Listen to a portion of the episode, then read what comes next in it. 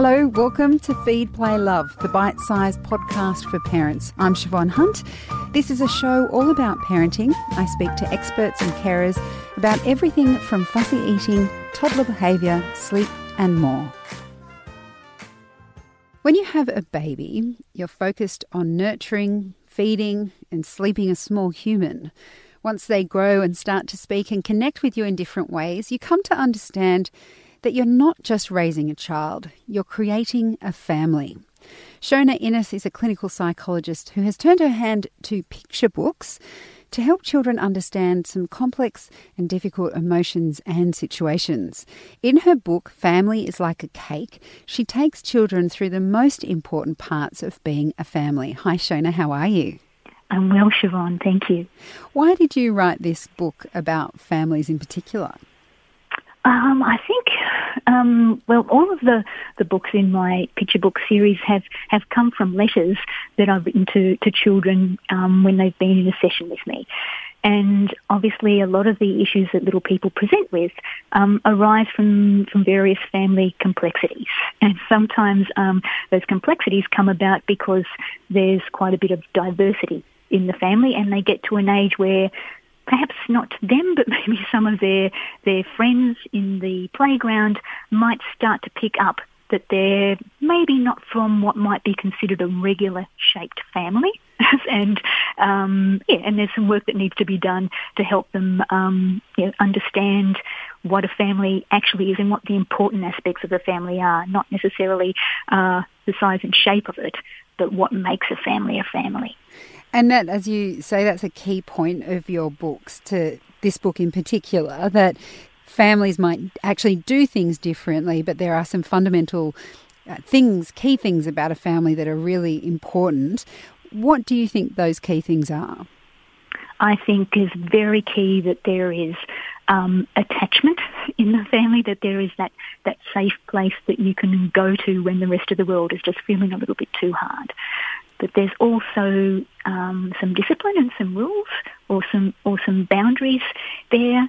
There are sometimes um, lovely traditions as well that are part of uh, each family. Sometimes there's some kind of in jokes or humour or even um, a family's own language, if you like, to describe certain situations using, using certain words. I think all of those things are the ingredients in a good family cake, Shevonne. And what difference does it make a child to have these qualities in their family? Uh, the uh, the attachment and the you know the warm boundaries are fundamental.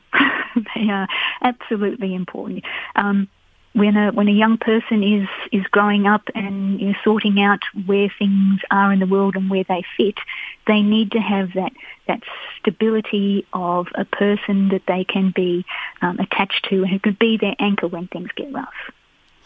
And why did you choose a metaphor of a cake for this one? Yeah, it was actually a tricky one to think of. I wanted something that was um, kind of um, stable, even though it might look different. Something that everyone could kind of call the same thing, even though it came in many different flavours, if you like, and many different sizes and shapes. Um, and I may well have been hungry at the time. a little bit of cake uh, never goes astray. And also, I wanted the idea to be also that sometimes, um, you know, when you when you're making a cake, things can get a bit messy. And sometimes families do need a little bit of support and help to, to bring it all together as well. So if a family is in need of um, help. You know, if the family asks for help, that's not a bad thing. That's that's a great thing as well. That can make the cake turn out even better. So, this is a book essentially at its very heart trying to help children who might feel like they are living in an environment where their family is different from others, where it might be a bit more unstable compared to other families, that, that they can actually pick up on what is really special about their own family and feel a bit more grounded? Yeah, absolutely. Um, you know, whether that's because the family is not traditional in terms of it being a, a step family, or it might be a single parent family, or there may be same-sex parents. There might be adoption or or foster issues. There might be a, a parent who's absent a lot of the time. So, yeah, it's um, it's it's interesting because I, I think very much you know, we're still kind of stuck in a way in society that a that a, a family has to be that that traditional nuclear family when we have so many day to day examples of, of where that that's not the case anymore. Um, yeah, so there's there's some ways that we're still hanging on to that idea, and you know it, it's it's important that. Um, I also think it's really important that, that children's picture books show that there's diversity in families as well.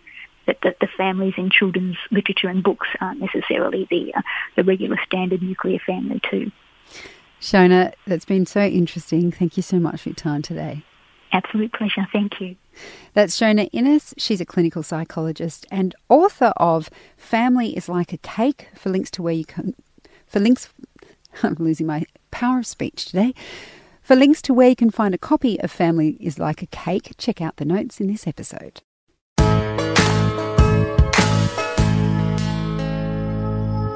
When you're a new parent, it's easy to be sleep obsessed. It's very hard to know exactly how to get a baby to sleep through the night. As they grow, most babies become better sleepers, but sometimes there are other things going on. Sleep apnea is the word that we use for the closing up of the upper airway, the respiratory system, while we sleep. So an apnea means stop. It's when the breathing stops because the upper airway closes over and the air can't get through.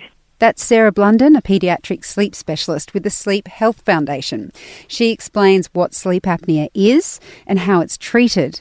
Next on Feed Play Love. Debbie Ning is our producer, and I'm your host, Shevonne Hunt. See you next time.